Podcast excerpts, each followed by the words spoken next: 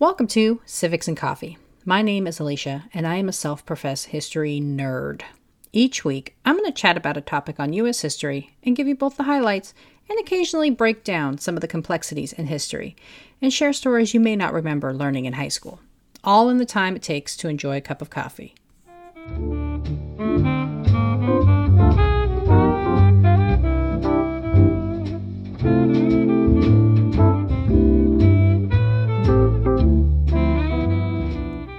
Welcome back, everybody. I posted a poll on the Civics and Coffee Instagram in preparation for the presidential debates, and I asked you if you were all interested in an episode on the history of debates, and you guys spoke in the affirmative. So, here it is unanswered questions, pre scripted talking points, constant back and forth bickering. You either love them or hate them, and they feel like they've been around since forever. However, presidential debates have only been consistently broadcasted on television since 1976. And did you know the first televised presidential debate occurred between two women? Yep, you heard me. Keep listening for that story. And though it was the debate in 1960 that would alter the relationship between politics and the media, the first televised debate happened four years earlier in 1956 and would, in many ways, act as a preview of what to expect in 1960. So, grab your coffee. Let's do it. But before we talk about the ladies of 56 or the infamous showdown in 1960, let's talk about how we got the debate format as we know it today. Debating has been around almost as long as man, originating in ancient Greece with discussions on philosophy and democracy. For as long as man has had a thought, there have been opposing opinions stirring great dialogue, with each trying to convince the other of their points. Understanding the weight of the task ahead, the men at the Constitutional Convention in 1787 consented to a respectful debate of the issues, all agreeing to focus their arguments on the matter at hand and work to not offend or take offense of the points made. The convention took place in Philadelphia in the middle of the summer and was done in the times before air conditioning. That, in and of itself, is offensive. I do not do heat, and I cannot imagine having to develop a new form of government in the sweltering summer without getting massively irritated. So I imagine there was at least some disrespect. Debating classes and societies sprung up in the 1830s in a response to the increased access to the franchise, the idea that anyone who could vote should also know how to debate. However, the format of two candidates showing up at the same location to discuss issues can be traced to a United States Senate race. In 1858, 49 year old Abraham Lincoln, running for the Senate seat in Illinois, was borderline harassing his opponent, Stephen A. Douglas, showing up at events after Douglas left and making the case for his candidacy. If Douglas gave a speech in a given locale, Lincoln would do the same. Stalker. In an effort to gain a wider audience and therefore gather more votes, Lincoln wrote Douglas in July requesting debates. Douglas unenthusiastically agreed, and the two candidates settled on a total of seven debates, one for every remaining congressional district not yet visited by one of the candidates. The topic at hand would be slavery. Douglas, sponsor of the Kansas Nebraska Act, was a proponent of the concept of popular sovereignty and argued each newly added territory should decide for themselves whether to be a slave or free state. Lincoln, by contrast, argued that slavery should be banned in any new state, Leaning on the ideals put forth in the Declaration of Independence, Lincoln contended that he could see no reason why blacks should be deprived to the rights of life, liberty, and the pursuit of happiness. Nearly 12,000 people showed up for the first debate on August 21st in Ottawa. Each event was to be three hours long. The candidate would speak for an hour, followed by the opponent who spoke for 90 minutes. The debate would end with the opening speaker closing out the event with a 30 minute response. They repeated this process seven times, you guys. It was not like the arguments we see on television today. And it was standing room only. Lincoln would lose his Senate race but become president, winning election in 1860. Relegated to mainly debate societies and local races, the concept of two candidates showing up and making a case directly to the voters was largely absent. Presidential campaigns focused on making their case in separate publications and stump speeches, and avoided direct appearances with their opponent. This shifted a little with the advent of new forms of media such as the radio, where messages could be broadcasted across the country with little effort. In 1948, the Oregon Republican presidential primary hosted a debate between Thomas Dewey and Harold Stassen, broadcasted on three radio stations. And the Democratic Party would televise their primary debate on May 21, 1956, from Florida. It would be that same year, in the run up to the general election for President of the United States, that two women would take the stage and make the case for their respective candidates and political parties. Taking place two days before Election Day on November 4th, these women, acting as surrogates for the presidential candidates, appeared on CBS's Face the Nation. In its second season, the debate marked the first time women had been on the program and was focused primarily on foreign policy. Standing in for Republican incumbent Dwight Eisenhower was the senior senator from Maine, Margaret Chase Smith. Smith, serving Maine first as a U.S. representative from 1940 to 1949 and then as senator, was the first woman to serve in both houses of Congress. In support of the Democratic challenger Adlai Stevenson was former First Lady Eleanor Roosevelt. Famous as being the longest serving First Lady, Roosevelt was a staunch defender of human rights and served as delegate to the United Nations from 1945 to 1952. Both women had high national profiles and were highly respected. Smith was aware of Roosevelt's reputation as a strong political advocate, and therefore Smith focused on her clothing and hairstyle choice, ensuring she struck the right tone for her televised appearance. What was potentially an odd choice in the moment, it demonstrates Smith was way ahead of her time in understanding the power of the visual media.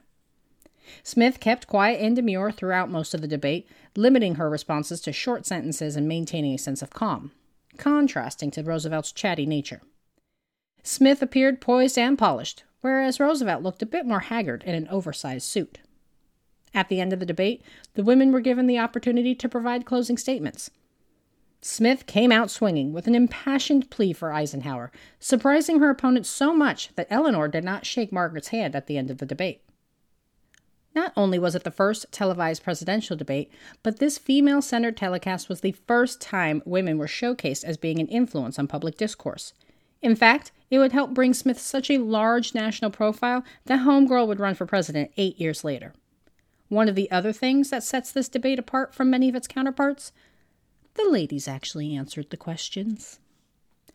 But it was 1960, in a debate between two men, that would fully demonstrate the power and influence of television, with John F. Kennedy and Richard Nixon and their great debates in the run up to Election Day in a tight race and trying to gain momentum any way he could, John F. Kennedy, a 43 year old junior senator from Massachusetts, challenged Richard Nixon, the sitting vice president and Republican candidate, to debate him on policy and issues facing the nation. Many in Nixon's camp advised against taking Kennedy on in a debate. In their mind, there was nothing for Nixon to gain and would only serve to elevate the young senator's national profile.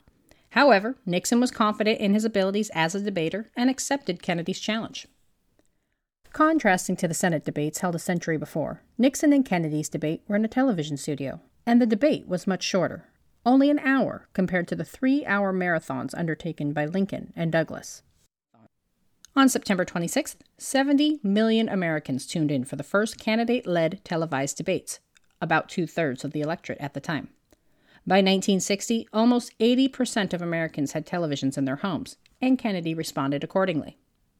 When delivering remarks, he looked directly into the camera and spoke to the American people.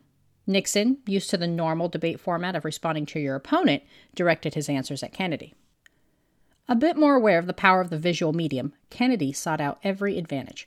He met with the producers of the debate to see the set design, toured the venue ahead of the debate to understand camera placement, and selected a blue suit to contrast against the gray background of the television studio. Nixon did not understand or fully appreciate the power of television and did not take any special precautions for the televised debate.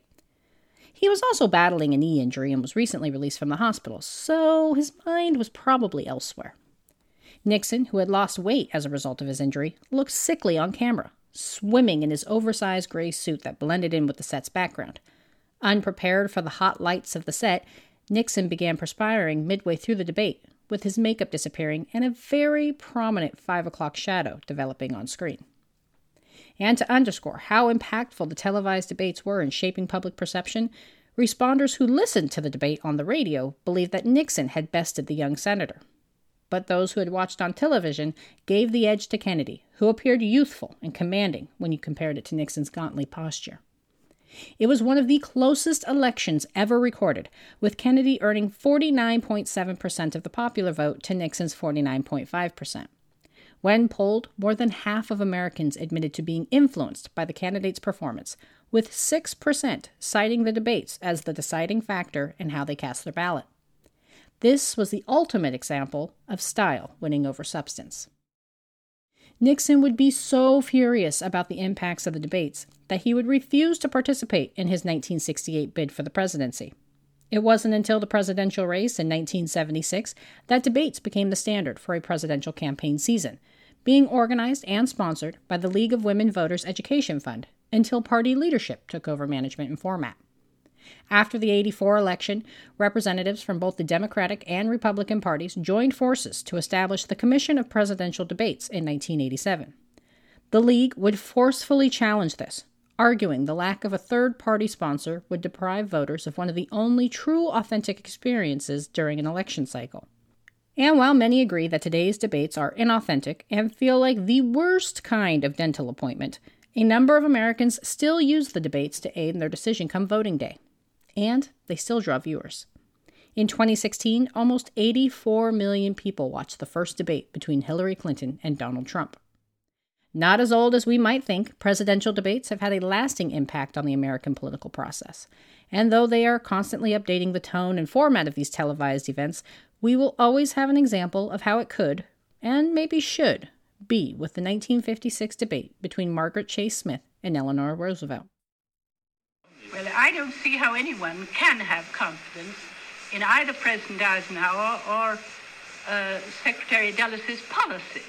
Now, as a man, and as a general, I respect him. He did a fine work.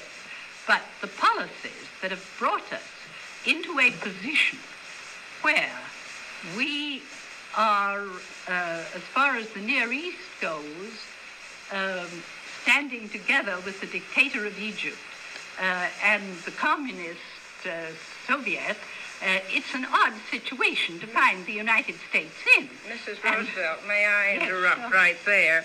I uh, wonder why you say we're standing with the Kremlin and with Egypt because in the matter. There's no we, one else in the UN with us. Our policy is against aggression. Uh, because we're aggression and other nations are aggression, it doesn't mean well, that never. we are standing with those nations. We aren't standing with the Kremlin, certainly on the aggression in Hungary. And since the election is just around the corner, I want to remind everybody of how important it is to vote. Be sure to verify your registration at headcount.org. Thanks, everybody. Thanks for tuning in, and I hope you enjoyed this episode of Civics and Coffee. If you want to hear more small snippets from American history, be sure to subscribe wherever you get your podcasts. Thanks for joining me, and I look forward to our next cup of coffee together.